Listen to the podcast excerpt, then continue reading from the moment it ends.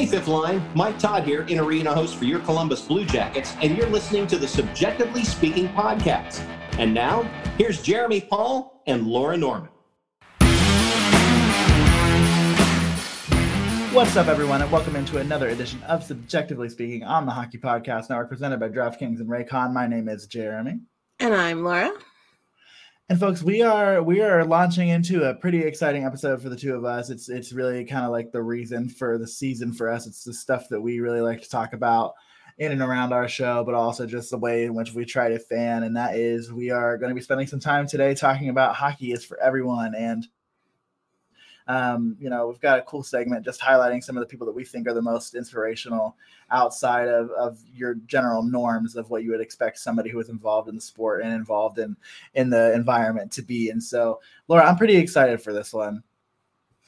Yes, me too. Um, and this has always been part of our mission um, that having this show and building this community is about um, making the hockey world a more welcoming and inclusive place uh, for everyone and growing the game um, and really really preaching the fact that the more diverse and inclusive that hockey becomes the better it's going to be.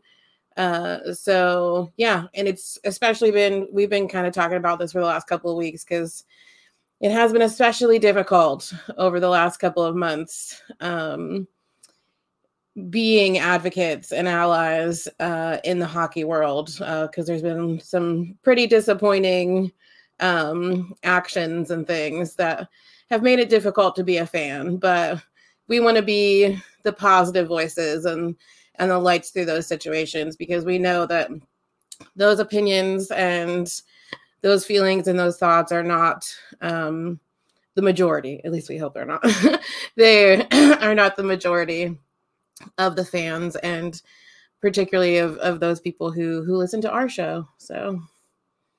Yeah and I, and I think that's exceptionally true like i feel like if you think about who we are as people and you think about the work that we do outside of the podcast that we do it, it's all so centered in like dealing with folks who like you know having to change perspectives and like having to try to like challenge people to be better. And like that's just like kind of the place that we like find ourselves in professionally personally like you name it. I just think that that's a place that we migrate to naturally just because of how much we think it matters. And and I, at least i'm going to speak for myself but i think i'm speaking for you when i say that i don't think you and i would do this or i don't think that you and i would you know try to create that community if we didn't think that it was possible and if we didn't think that there were there are opportunities there to to make this sport better, to make this kind of a community better, and it's it goes into what I've always talked about, which is like society and sports are just so intertwined in a way that I don't think a lot of people really spend a lot of time talking about or thinking about, and it's it's true when you consider any sort of you know going all the way back to Jesse Owens in in Nazi Germany, you know what I mean? Like participating in the Olympics as a black man and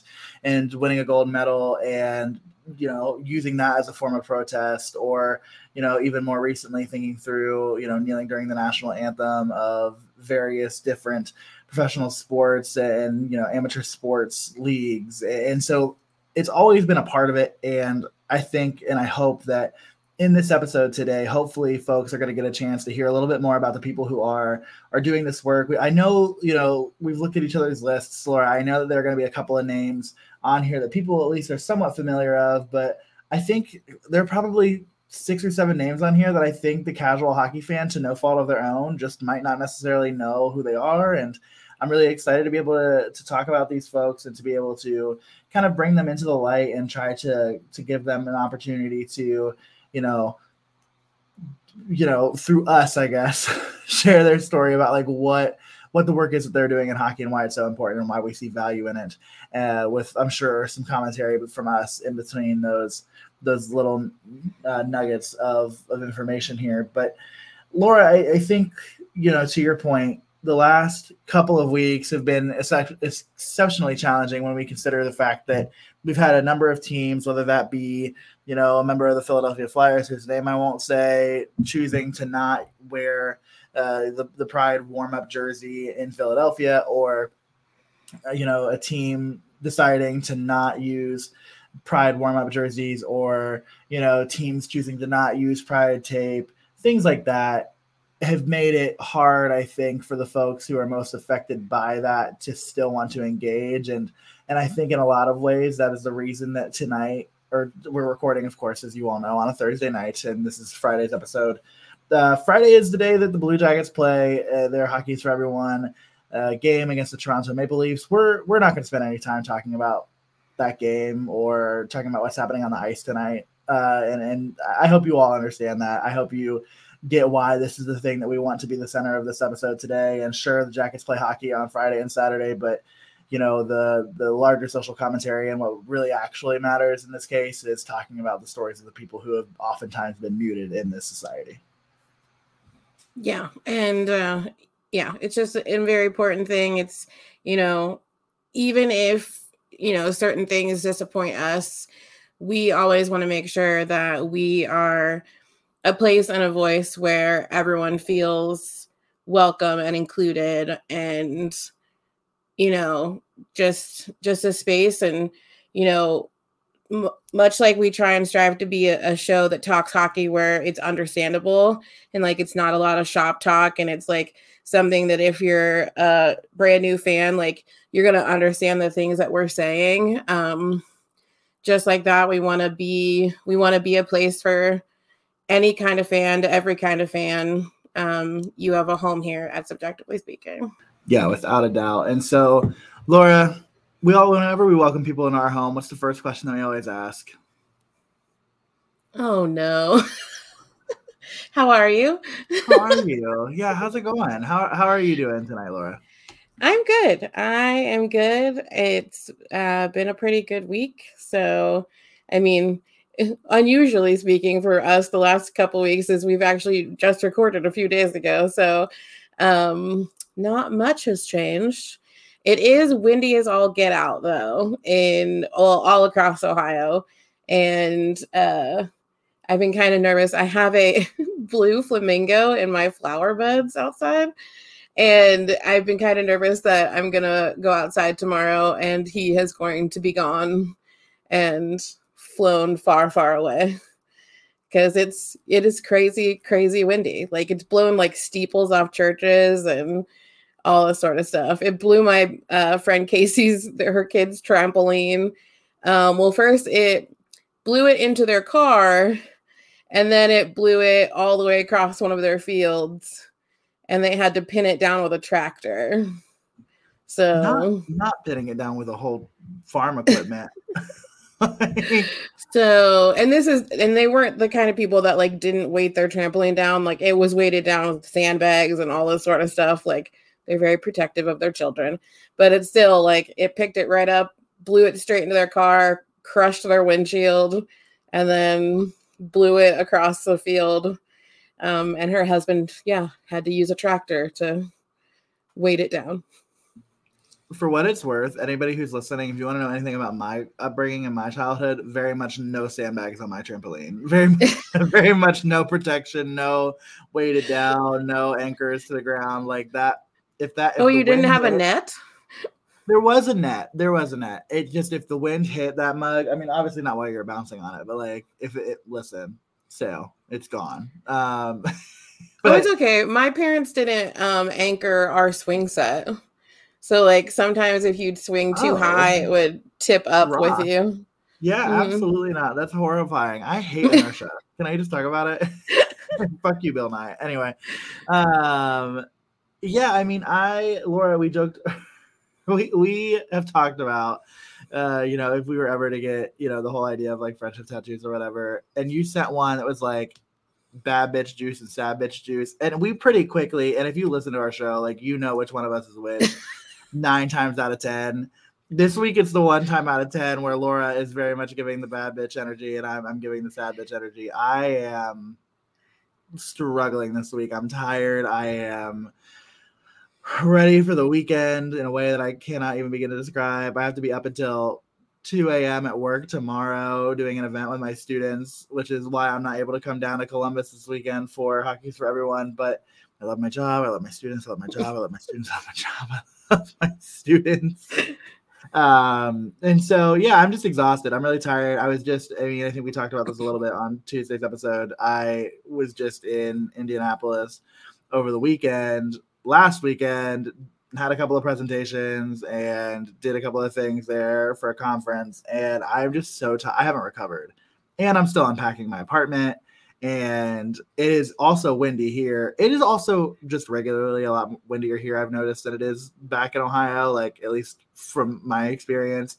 Mm. It's, just like a windy part of the country. I don't know, uh, with the lake being right there. But Yes, I'm exhausted. So I'm ready for the weekend. I personally cannot wait until Saturday when I to literally just lay in my bed and do absolutely nothing all day. Like that is absolutely my plan. And so I'm really looking forward to that. But but yeah, I, Laura, let's let's dive into the enough about me being sad and tired. Let's dive into the good stuff here on this episode. Uh, so to recap, Laura and I we picked five folks each so we wanted to share a little bit about their story and why we think they're important and you know again just to kind of have a conversation about them create some space for them on our show today and then we'll we'll wrap this one up the same way we always do so pretty you know good and heavy content but um, we're not going to keep you here for an hour and 45 minutes like we did on Tuesday. Thank you to the troopers who stuck into that one. But uh, Laura, I'm going to throw it to you first. You know, who who's the first person that you want to start a conversation about and, and bring some of their work to the light. So you know it's a good episode when the notebook comes out and like the homework has been done. Um, because obviously yeah, I held, people... my note, I held my notebook up in a way where you couldn't tell that like I kind of gave up on like taking like really structured notes and it kind of just turned into chicken scratch and now I have five tabs open for each of my five people from the main sources that I got information from. Well, you're so much better than me at like remembering certain things and like I will freak out if I don't have like specifics in front of me. So um so I like granted some of the writing is not as legible as I would like it to be, but nonetheless, we did lots of homework because that's how important this this episode and uh, highlighting these uh, really incredible humans is to us. So the first person I want to talk about is uh, Brian Burke. He is a former player and current president of hockey operations for the Pittsburgh Penguins. I know we have to give him a pass on that, but he does really good work, y'all. So, like, we're going to give him a pass that he works for the Penguins. He has a storied career in the hockey world. He's held positions with the Canucks, the Ducks, the Leafs and the Flames. And most notably, he stands as one of the most outspoken executives in the NHL in support of LGBTQ initiatives and making hockey a more inclusive sport. So, Brian got into this advocacy work first off in support of his son Brendan, who lived as a proud gay man. They made multiple appearances in uh, pride play- pride parades in Canada and um, in the different uh, states where Brian was working for various teams. And then, unfortunately, uh, Brendan was tragically killed in a car accident. And from that tragedy, Brian and his other son, Patrick, decided to make the most of Brendan's life and create a legacy for him and for the many, many athletes that Brian met along the way in his advocacy and created uh, the incredible organization You Can Play, which is a project targeted at ending homophobia in all sports. It's a project that we've talked about before, that we've donated to before.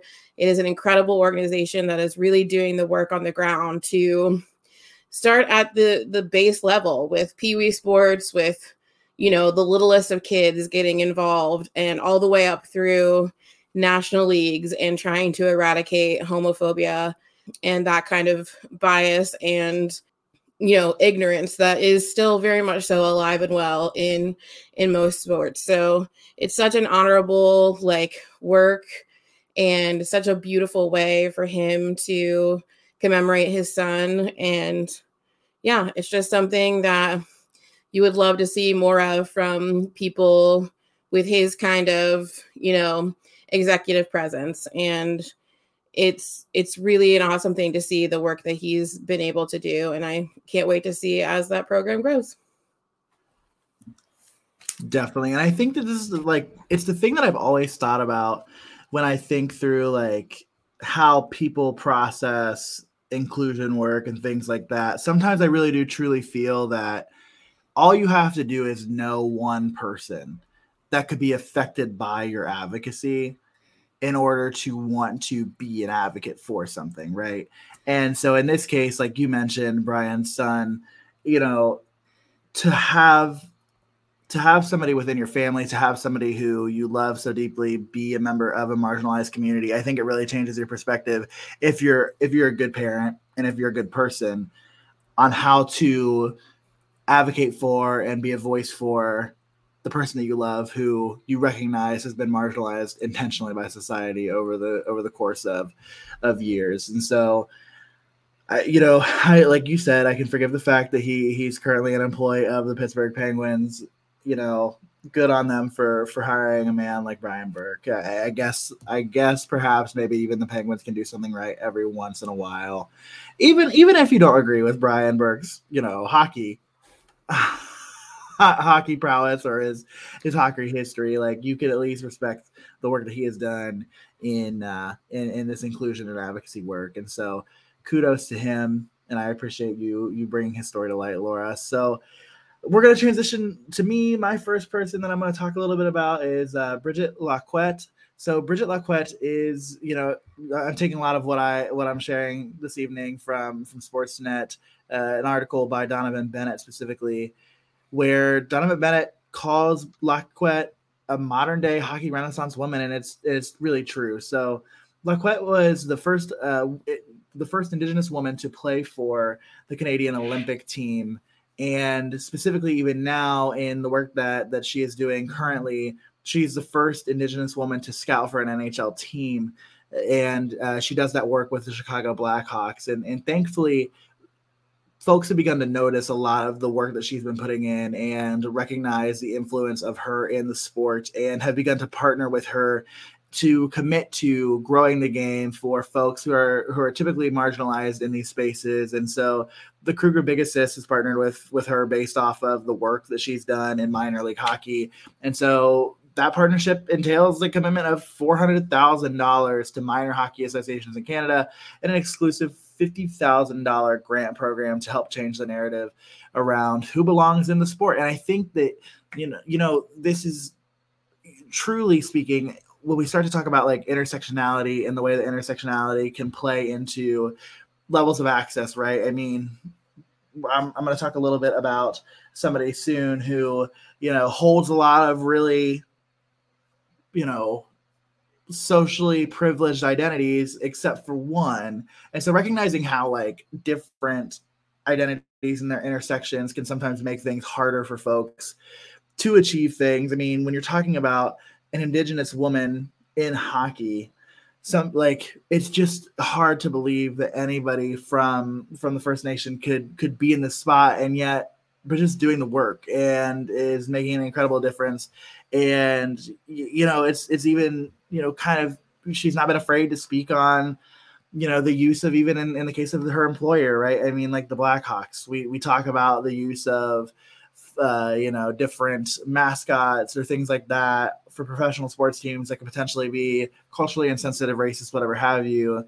And she even owns that like she understands and did the research in understanding why some people might have a feeling of her taking a job as an indigenous person with with an organization who uses uh you know a black hawk the black hawk tribe right? Like to you know be their mascot. And she references a lot of the work that the team has done. You know even this is an anecdote but when i went to a game in in october in chicago a couple weeks later they were having their indigenous peoples game right? Like that's the kind of thing that eh, you know at least you can be thankful that the blackhawks do that right and so, you know, Lacquette is a great example of the fact that intersectionality can hold you down, but it doesn't have to count you out. And I, I love the story. I can't wait to see more and more of what what she does and what she achieves because this was not on her list of things to do being a scout in the NHL, but here she is and she's doing the damn thing. And well, she's probably got a lot of work to do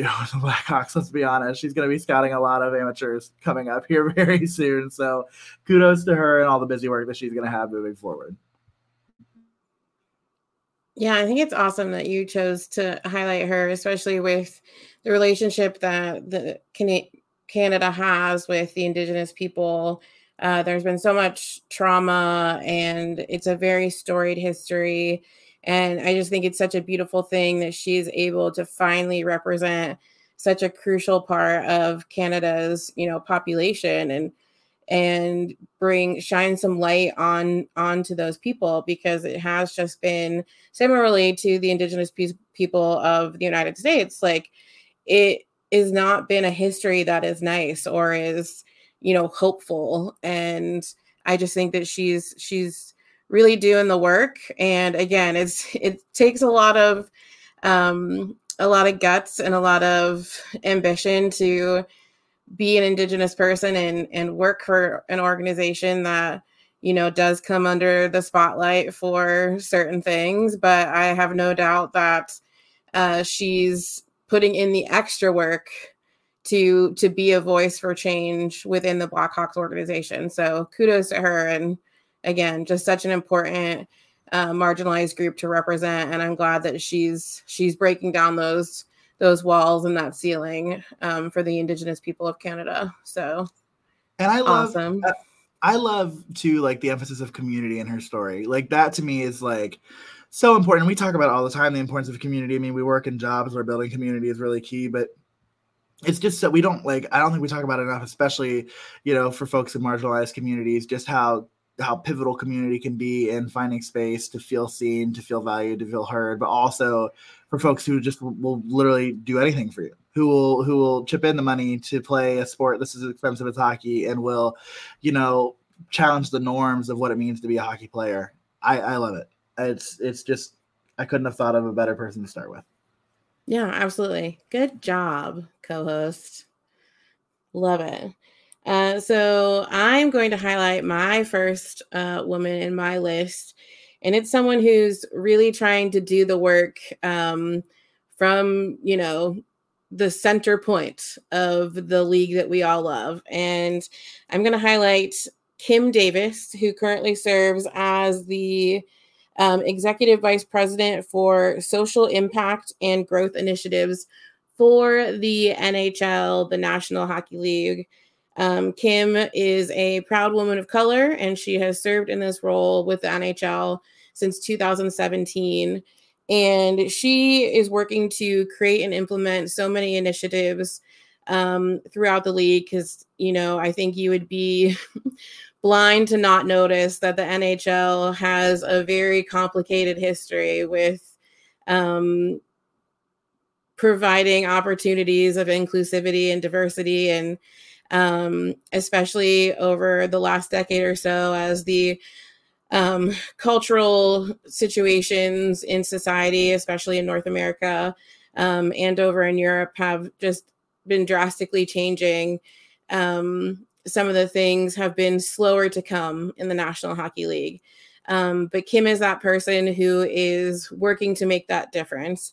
And one of the things that she has been super um, a part of is getting together, creating uh, the count or the sorry, the Executive Inclusion Council, uh, which is made up of various coaches and executives and members of the board within the NHL that is specifically dedicated to working on these initiatives and programs, finding opportunities from the bottom up to educate and inform and encourage the people that work for the NHL from teams to coaches to you know general staff executives everything involved the importance of of making hockey a more inclusive and diverse space because honestly I, I don't see how you don't think that doing those things would make the NHL and hockey itself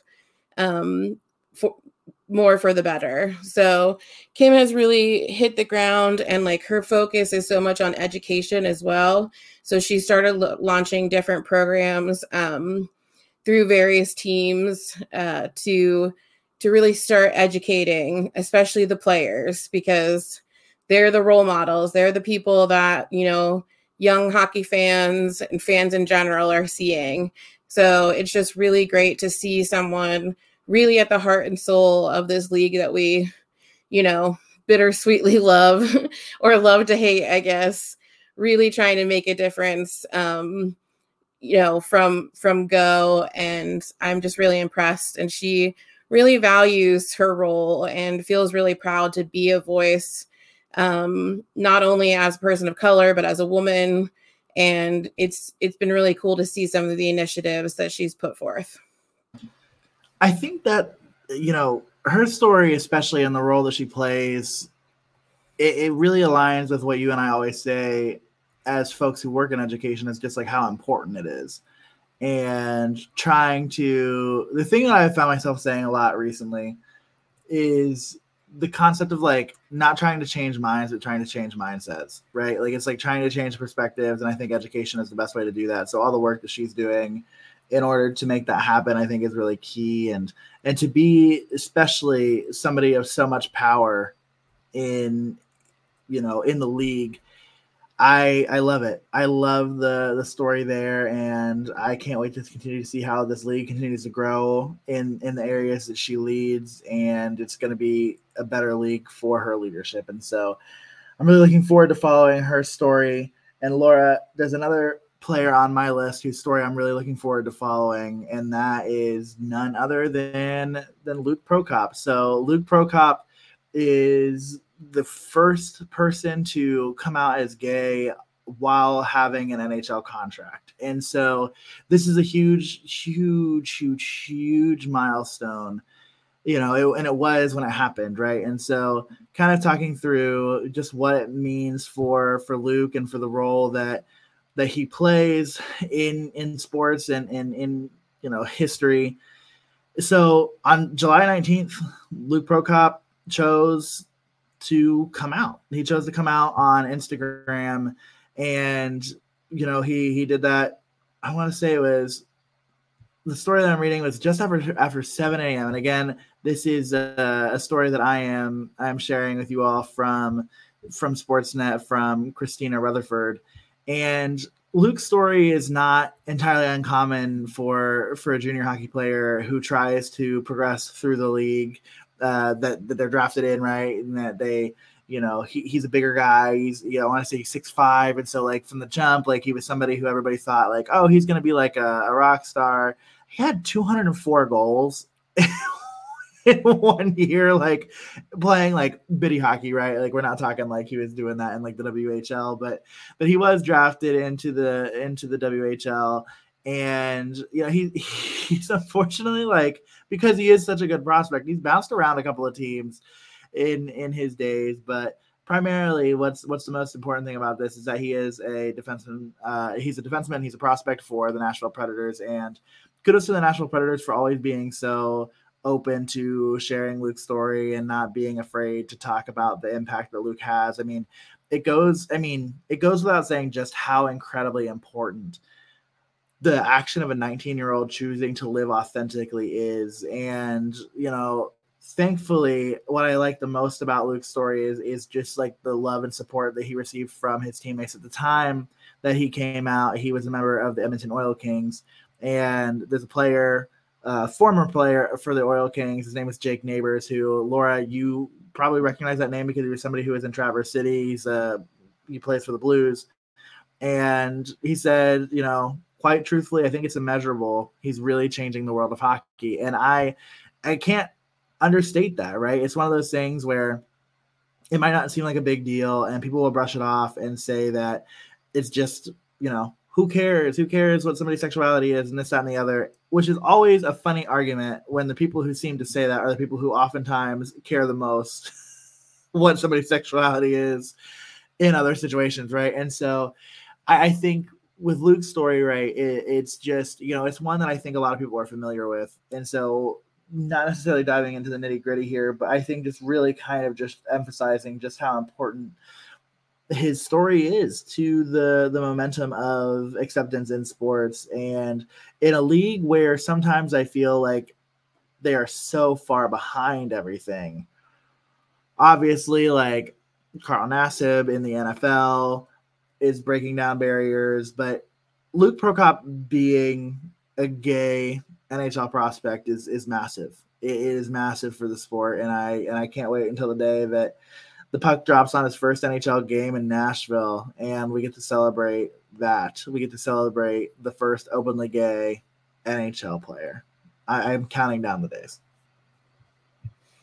Yeah, I love Luke's story. I like distinctly remember the day that um he made his announcement. And again, it's it's one of those things where, you know, I wish at least that we could grow to be a society where those things aren't needed to be done, where like you can just live your authentic self without having to, you know, he talked about having to have meetings with, you know, his coaches and his family and like all this sort of stuff about how this was going to ripple affect the potential of his career. And at 19 years old, you shouldn't have to have those conversations um, just in order to live your authentic self. And, you know, ever since then, there's been a great amount of support for him.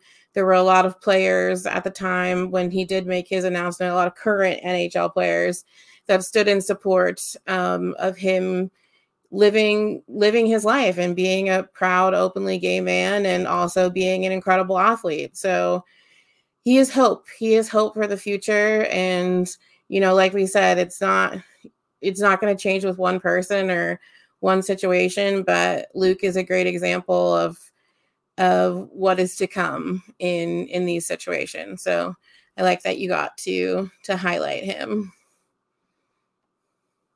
and so I'm next again. And um, my next person is someone that when we, well, when I started being a fan of hockey, and also when we decided to go into this endeavor, I really found inspiration from her and um, and her adv- advocacy work, and just how unabashedly like powerful she is and I so much believe in her message, and I just really thought we couldn't do this episode without talking about her. So, the next person I'm going to feature is Renee Hess, and Renee is the founder and executive director of the Black Girl Hockey Club, an organization dedicated to making space for Black women and girls in the hockey community.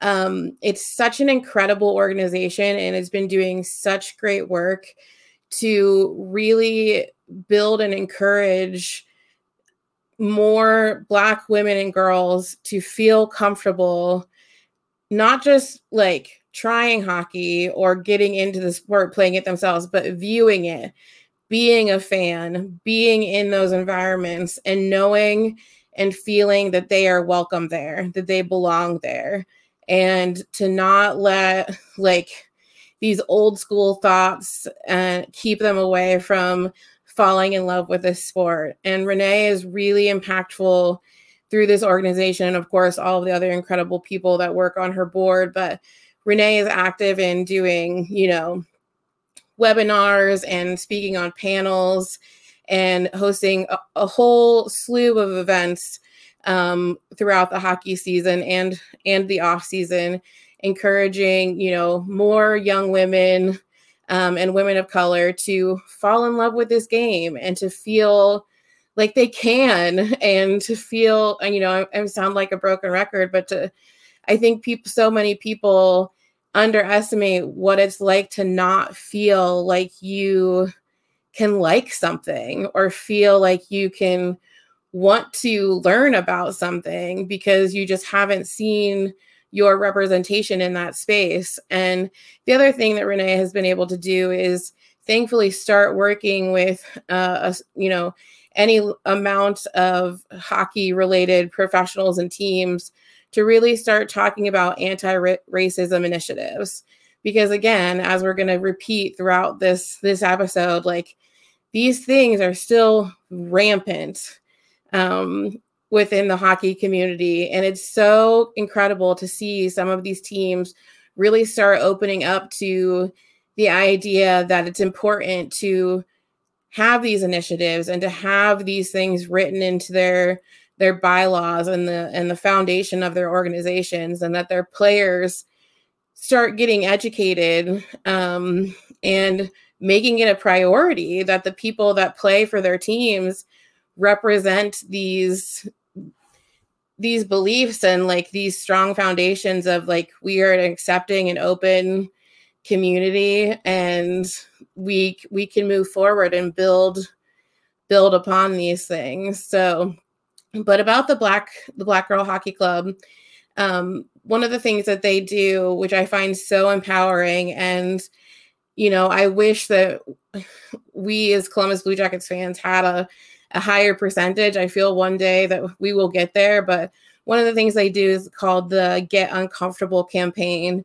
And it's essentially about pledging to start getting uncomfortable, start learning about, you know, your own biases and how you can be a more effective person in your community and what you can do to, you know, change your own beliefs and understandings and like break out of your comfort zone and you know the the they have a pledge that you can sign jeremy and i have both signed it jeremy's actually wearing his Black Girl Hockey Club shirt when as we record tonight. But you know, you can go on their website and you can sign that pledge and you can dedicate yourself to educating and making hockey a more welcoming and inclusive place for everyone. And honestly, I'm just so inspired by Renee and I think she's just doing doing such incredible work. Definitely. And I remember that really being such an important when the Black Girl Hockey Club really began to to gain some traction. I remember that just being such an important piece of conversation for folks around the league and and obviously I think as time has progressed and and just seeing the Black Girl Hockey Club remain such a mainstay in in the work that they're doing. I mean, even just seeing, you know, here this last weekend at the All Star game, I, I, think it was Renee that ran into, um, you know, Brady Tkachuk in in Florida, and you know, even Brady Tkachuk saying like, "I love the work that you're doing" and all that kind of stuff. I mean, like, it's really cool to see hockey players engaging with the work that that Renee and, and her team are doing, but. You know, we we don't say it enough in society, and and we don't say it enough on the show, but we'll just take some space to to say it here now. Is like shout out to black women. Like black women are among the most mistreated folks in our country and our societies. And so this is I, am rooting for all the black women in society. I, again, if you're looking for a place to find home, you you have it here, and I can assure you of that. Um, Laura, you know we're gonna take a little bit of a break here from from reading our our lists to kind of dive into some some pretty cool you know, some pretty cool opportunities for folks to win some good money on DraftKings this coming weekend as uh, it's the biggest Sunday in sports because DraftKings Sportsbook, an official sports betting partner of Super Bowl 57, has all the Super Bowl action that you need. New customers can bet just $5 and get $200 in bonus bets instantly. Plus, all customers can get in on the Super Bowl 57 excitement with DraftKings Happy Hour Super Boosts. Check the DraftKings Sportsbook app every day between 6 p.m. and 9 p.m. Eastern Standard Time to see what prop bet will be boosted. Again, you all know this by now. Absolutely rooting for everybody that's not Patrick Mahomes and the Eagles and uh, or excuse me, and the Chiefs. And I'm pulling for the Eagles here this weekend for Super Bowl 57. So if you're like me and you want to to win some cash and you want to to throw your money down this weekend, you're going to want to download the DraftKings Sportsbook app and use the code THPN. New customers can bet $5 on Super Bowl 57 to get 200 in bonus bets instantly. Only at DraftKings Sportsbook with code THPN. Minimum age and eligibility restrictions apply. See show notes for details. Give me a second to get to the Raycon ad. Jesus, give me a second to get to the Raycon ad. I'm reading it off of my phone, which is a new thing for me. Okay. Laura, this time of year, everyone is talking about making big changes, which is, well, good and all, but most of the time it's pretty unrealistic. I don't know about you, but sometimes I find myself making these really ludicrous, massive New Year's resolutions that I know are never going to come true. But I've actually found that sometimes the smallest changes to your routine can make the biggest impact. And in the same way that you don't have to break the bank to make a big deal purchase, you can find out that even the smallest things can be a part of a big change if it's something you use every day. Like my Raycons. Raycon is premium audio at the perfect price point so you can build great habits without breaking the bank. Maybe you are somebody who decided that you wanted to go to the gym once a week, and maybe you just so happen want to go to the gym on a Tuesday or on a Friday when you know that your favorite podcast, CBJectively Speaking, has just dropped an episode. Well, I promise you that listening to our show on your Raycons, it's the best way to listen to our show, no matter what you're doing. So whether you're looking for a pair of everyday earbuds, low latency gaming headphones, or a speaker with a battery that will last all night at your next party, Raycon's got you covered. And yep, Raycon start at half the price of other premium audio brands, so you don't even have to choose between products. You can get one of each, a pair and a spare, and still pay less than you would with some of the other guys. So maybe you want to keep a pair of headphones, everyday earbuds specifically, on your desk at home.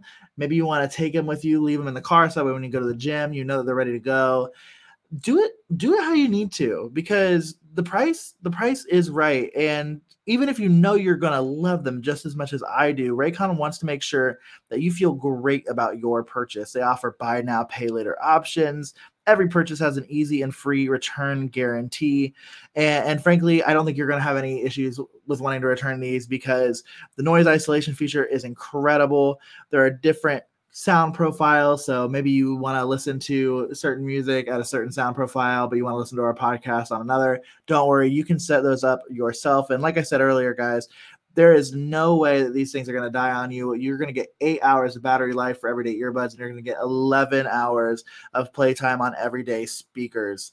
So if you're ready to buy something small with a big impact, go to buyraycon.com slash THPN today to get 15% off of your Raycon order. That's buyraycon.com slash THPN to score 15% off.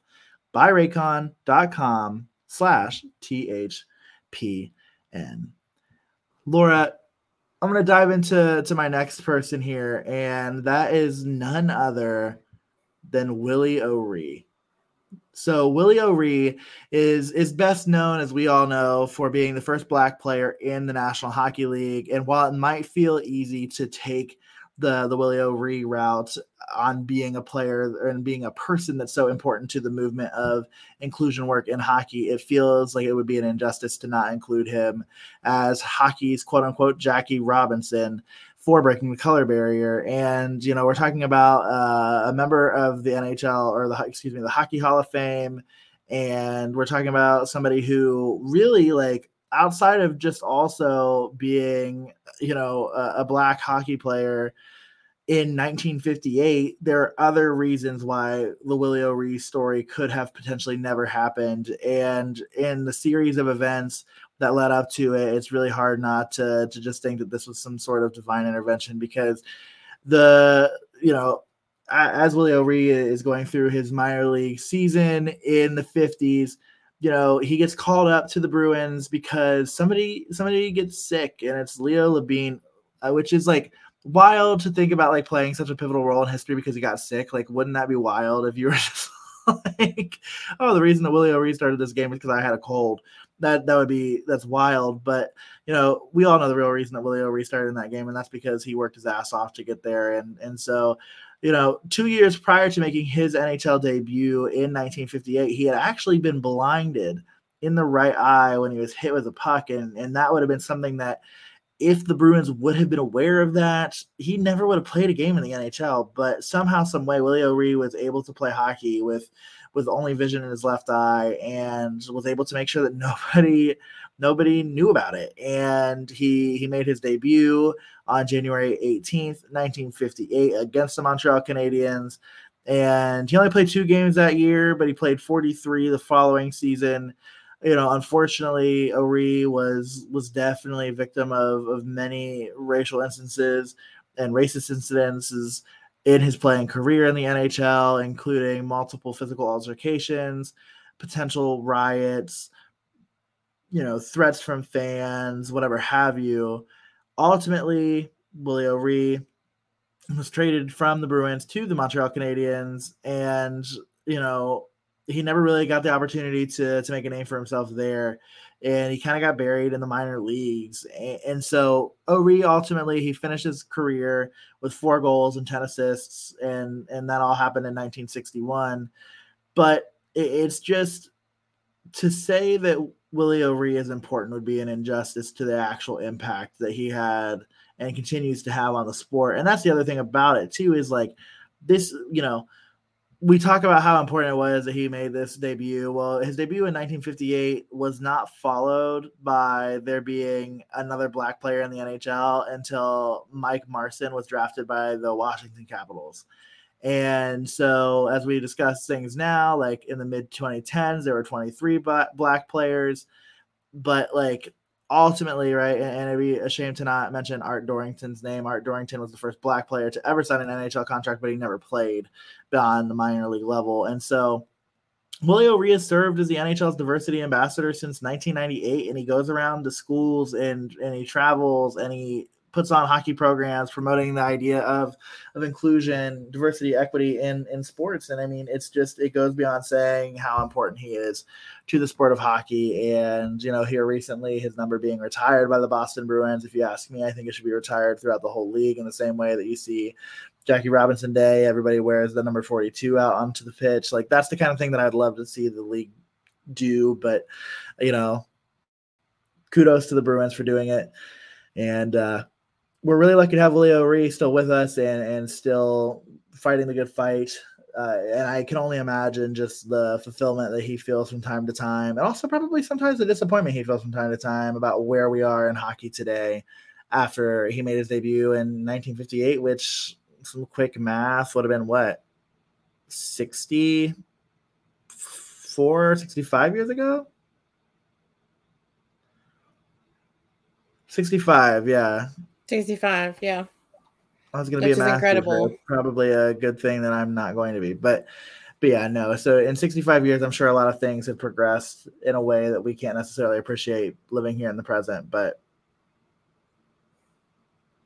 yeah, no, Willie O'Ree is just he's such a force, and when things are difficult and things you know happen within this league you you have to sit back and remember everything that he fought for and went through uh, to play the sport that he loved and you know continues to face I, you know more than likely to this day. Because again as a broken record like there's still a lot of these feelings in within the hockey community. And i have no doubt that unfortunately he probably still encounters it um, on a regular, if not semi regular basis. And for him to be at the age that he is, where he could, you know, more the more deservingly be able to just retire and enjoy his life and like all this sort of stuff, he chooses to go out and do this work because that's how much he loves the game.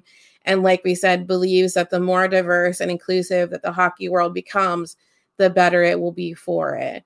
So, I mean, hats off to him. I entirely agree that I think it would be a, a beautiful tribute for all the teams across the league to retire his number um, because he is such a, a steadfast icon and you know legend to look up to within the hockey world. So I love that you picked him. So good choice. Thank you.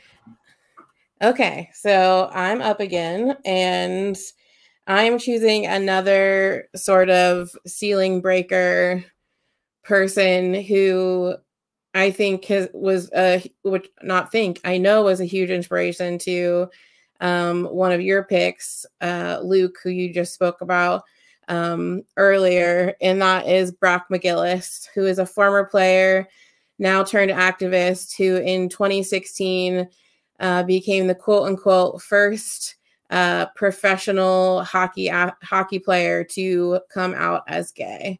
Now we all know that there, just st- statistically, we know that there are many more players out there, current and former, that are gay, and for any reason or another, um, never came out while they were playing, or still haven't felt the need or want to. Um, come out in after their careers and Brock really, you know, took that step and put it on a public platform. And he has been encouraging players and other people, other athletes ever since. And he works tirelessly now uh, to be an advocate for LGBTQ plus athletes. And it's been great as of late over the last couple of years as we've you know had people like luke and and other athletes around the world feel more comfortable living their authentic selves that brock is always there after they make their announcements to tell them like welcome like i hope that you feel as free as i did and that you know this weight has been lifted off your shoulders. Um because that's what you know it is such a burden to carry and it's you know unfortunately he wasn't able to do it or didn't feel comfortable enough to, do it while he was currently playing.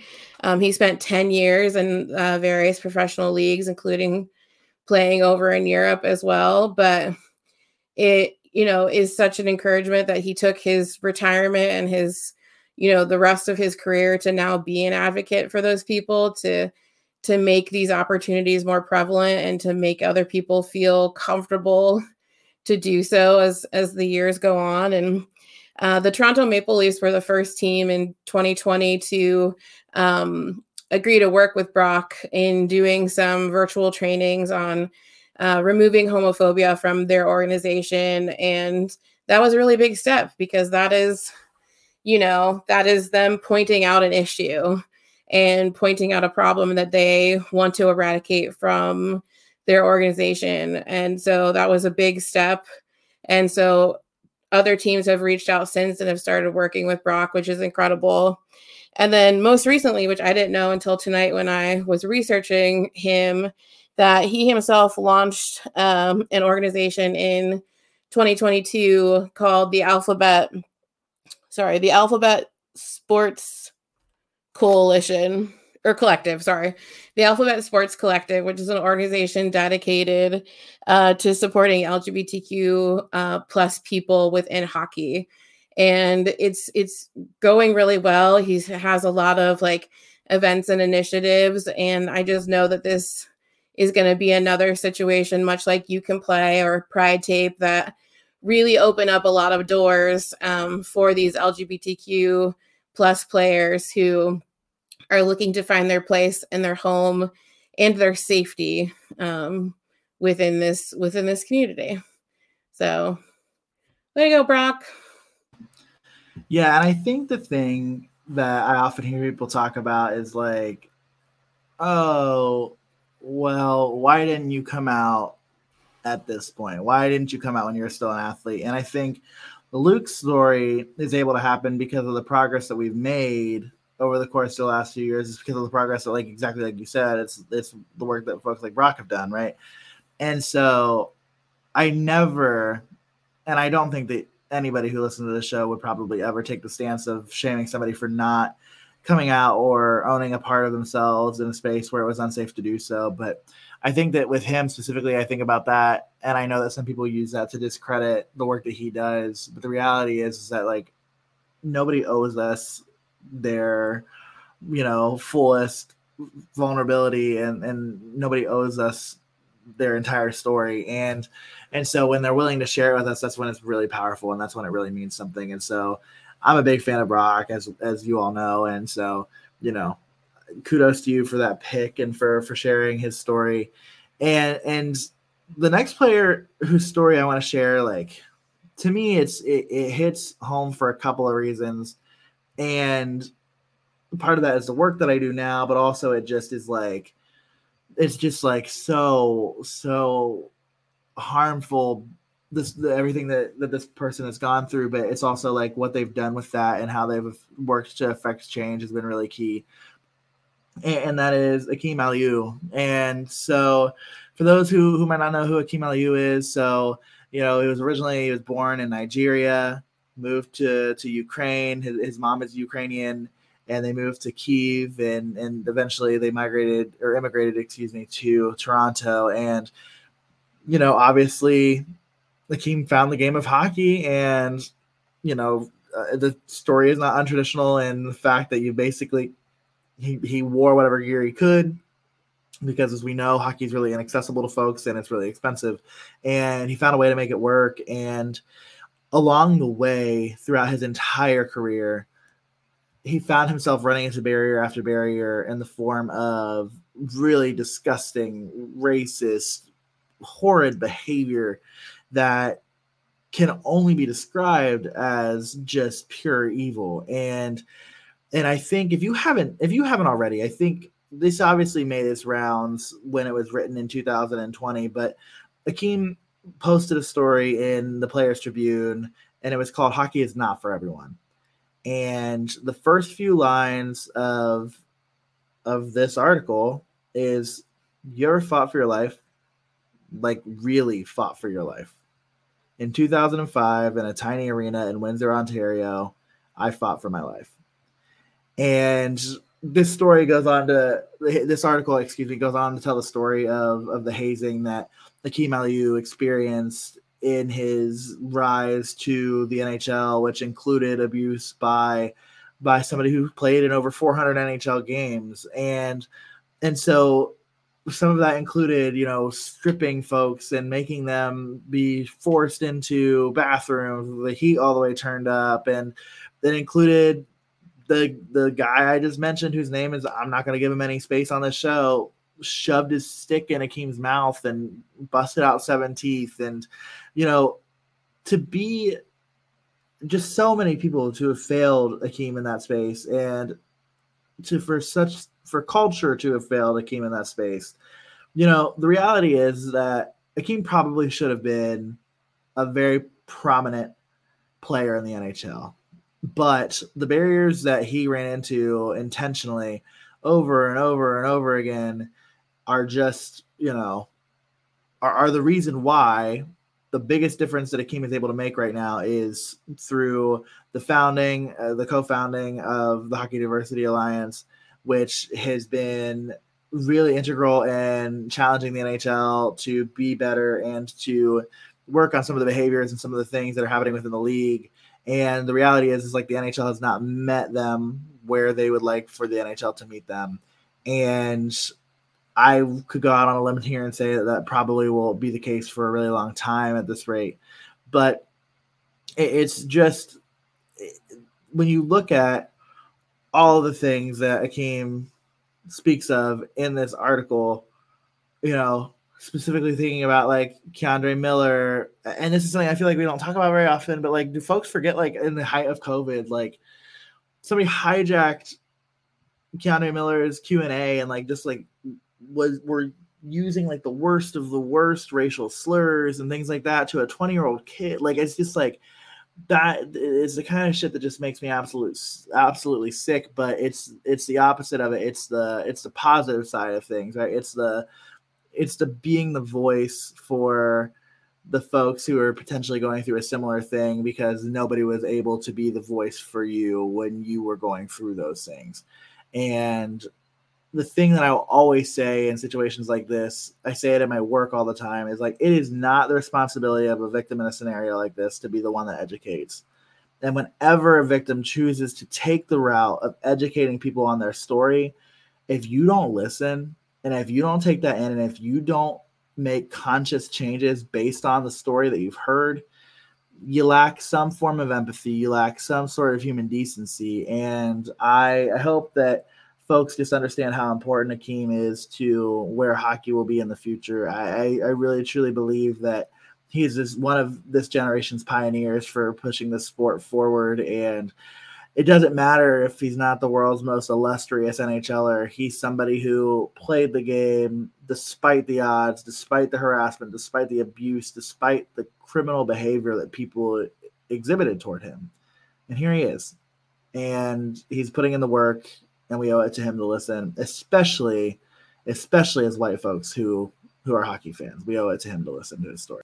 Yeah, absolutely. I mean, we I remember us having the discussion when they announced the creation of the the hockey diversity um, association and just what a powerful situation it is to have this group of players and former players to come together and really speak out about the things that they've experienced and the things that I think a lot of people would rather sweep under the rug um, that are very, very, very prevalent in this sport and and in, in most sports, unfortunately. And Akim's story is is so powerful and it's so heartbreaking to know that he went through all of those things, but so empowering to see what he's choosing to do in spite of those circumstances. And, and all of the members of of that organization, you know, former Blue Jacket Anthony Duclair is a, a member of the Hockey Diversity Alliance, and you know he's doing incredible work through the Panthers now. Um, just launched his own uh, charity charitable organization that is helping to provide hockey equipment for under underprivileged kids, and that's just using their platform for good and using their stories to spread awareness and when in all reality they had could have every reason and every right to sit in that fear and that anger and instead they're using it for good so it's just it's such an important thing to see and i wish so much that the nhl would would come to their senses and agree to meet them, you know, in this in this very important important place. But fortunately, I still think we are many years um, from that at this point. So, but very good choice, friend.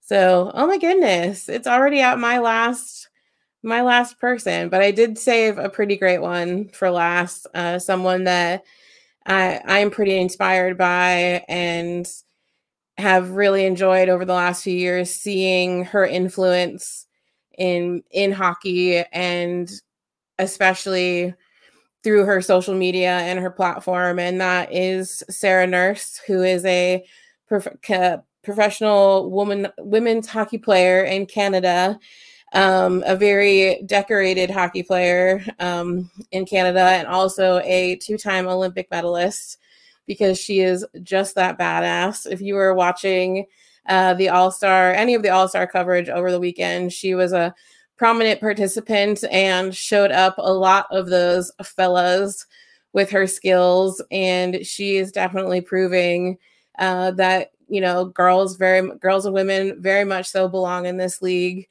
and can be just as powerful and just as talented um, as any man that enters this sport.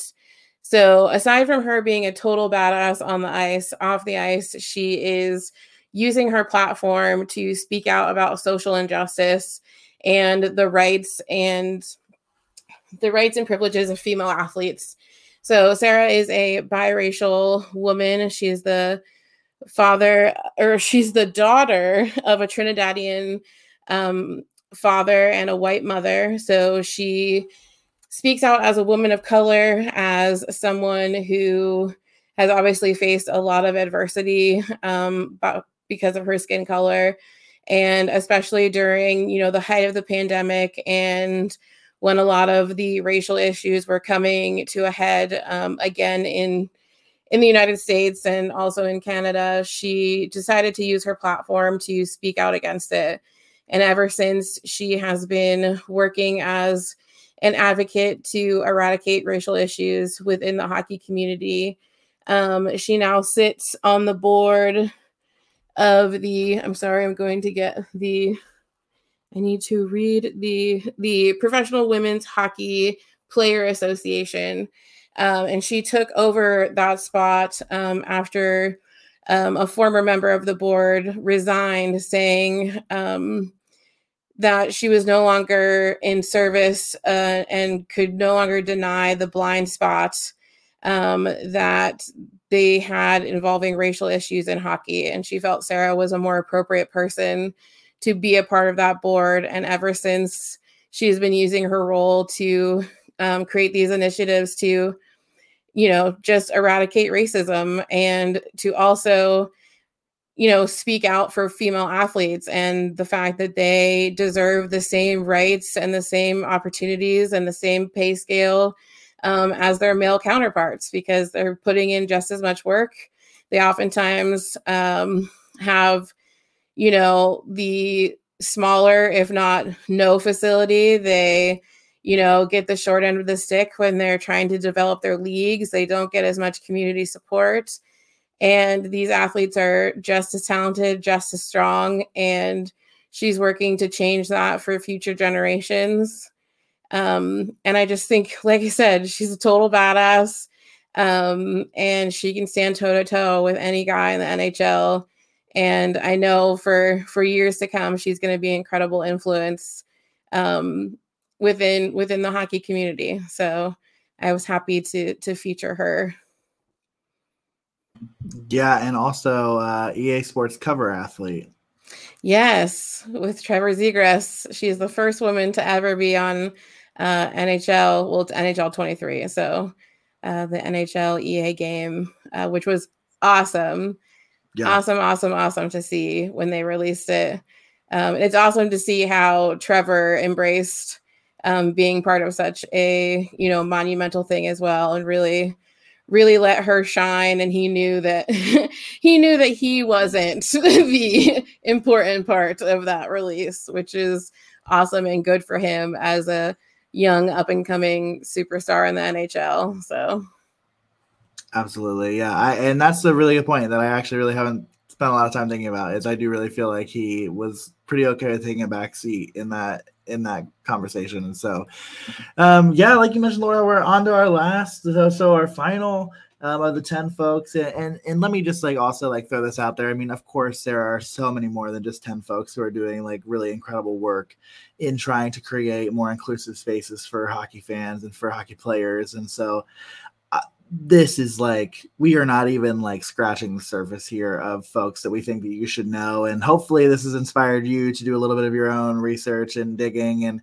and maybe maybe we you know we would love to to know who's the person that that you would want to put on your you know hockey is for everyone mount rushmore right? Who are the people who are actually doing the work that you so deeply appreciate and and have a lot of gratitude for? I i think of you know my last person as being somebody who is a groundbreaker in a lot of ways, and that is Harrison Browne. So, Harrison Browne was the first transgender athlete in professional hockey, and more specifically, he was the first transgender athlete that was playing American professional team sports. And so, it goes without saying that his impact is is really, really key to to a future future folks who are interested who in playing a sport that, that are a member of the trans community and especially in a time where even still today in 2023 we spend a lot of time talking about where trans athletes belong in sports and the, as long as the answer is they do belong in sports that's what matters most. But let's you know, talk a little bit more about Harrison because Harrison, you know, he was a part of the National Women's Hockey League and played for the Metropolitan Riveters and the Buffalo Beauts and, and won championships with both teams and has since then really become an advocate for LGBTQIA plus rights within hockey and just within society. And, you know, he was appointed the inclusion leader for the NWHL advisory board and was a special ambassador for the NHL's Hockey for Everyone initiative and was named in 2016 one of the Hockey News's uh, top 100 most or top 100 people of power in hockey. And you know, obviously, prior to his work in inclusion and advocacy, he had a decorated decorated hockey career where he represented Team Canada in the 2011 U18 Championship, winning the silver medal in Stockholm, Sweden, and he also represented Team Ontario in the Canadian Winter Games. And so, you know, he very clearly, you know, not only just on the ice, but you know, also within the community is is making a difference. And I think that that's the thing that matters the most. And you know, he continues to to be a speaker today and spoke at a number of of different institutions, universities, you know, Ohio State. He spoke at Ohio State, and so that's worth noting. But but even outside of that, to the Maple Leaf Sports and Entertainment, to the New Jersey Devils Pride, to the NHL All Star Weekend, to Outsports Pride, and so the to also to the Tampa Bay Lightning Pride. So I mean, just a lot of really really cool impacts to a lot of different communities made by Harrison. And and that to me, you know, it means the world to see that happening. And I think above all, when you hear these names and when you hear us talk about people like Harrison, I hope that you just recognize how much these people truly sacrifice of themselves in order to make a difference in professional sports, in hockey, in society. And it's really cool that we're, we've been able to talk about them, Laura. Like it's been really cool to just take an hour out of our time, out of our day to just reflect on the people who are doing the work to move this sport forward in a way that I know you and I long for it to go, especially when we see such stagnation in the progress that's being made. And so I really appreciate everybody for sticking into this one and really listening to to all 10 of these folks. But Laura, I'll, I'll give you a chance to if you had anything about Harrison. Yeah, absolutely. I think you um, said it best when you said uh, in regard to the discussion of where trans athlete athletes belong, and the only correct answer is that they belong. Uh, there is no, there should be no discussion. Um, you know, trans women are women, trans men are men, and a person's genitals or sexual orientation um, is nobody's business. And the fact that you know every day more and more we see you know, just these ridiculous allegations uh, against trans people. It's, you know, it's your fear that is the real issue. Like the trans people in this world are not, you know, the ones to be feared. Like your fear of them is what causes the violence and what causes the danger and what causes hundreds of trans people to be murdered every single year across the world.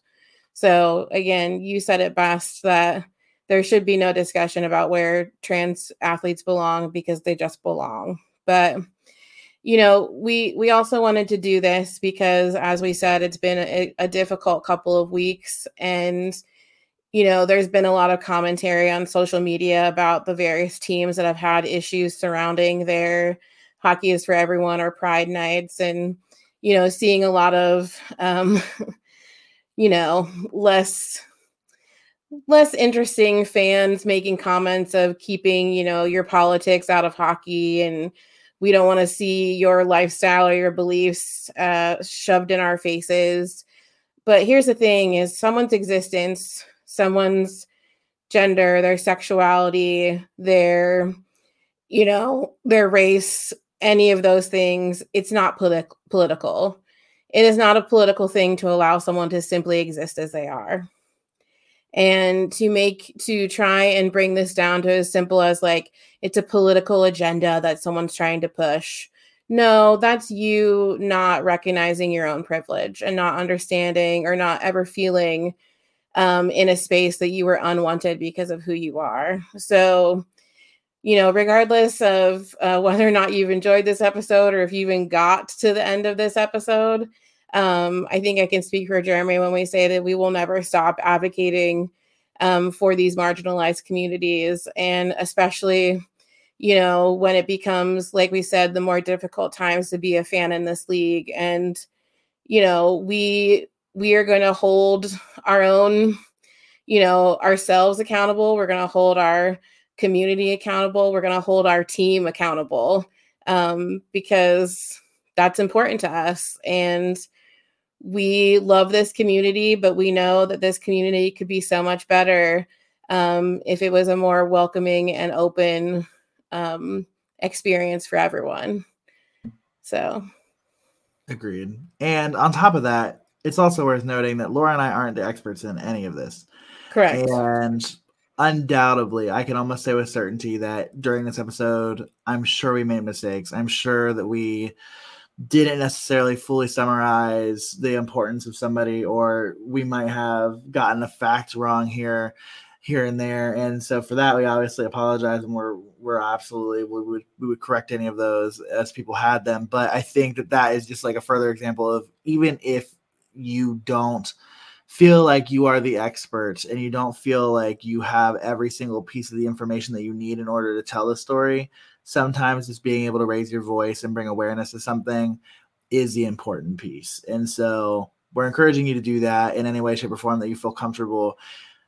we've talked about it before, but like challenging your fellow fans at games when they when you hear them say some racist shit or when you hear them say something really homophobic, like that's like again all of this all of this hatred and all of this bigotry lives in the darkness. And so it's just important to to shine light on it and try to call it out whenever we can. So we're going to continue to do that. We're going to continue to try to do that. And laura there's no better place to keep up with all of our efforts to do exactly that than on social media and all of that kind of stuff. And so i'm going to throw your way to wrap up the show the way that we know you do best Yes, absolutely. If you want to follow along with us on our journey of advocacy and learning and continuing to grow and enjoying hockey all at the same time, you can follow us on social media, uh, Twitter and Instagram at CBJectively Pod. You can follow us on Facebook, TikTok, and YouTube at CBJectively Speaking. Uh, we do have a really great website where you can find all the links to all the things that I am talking to you about right now, and that is cbjectivelyspeaking.com.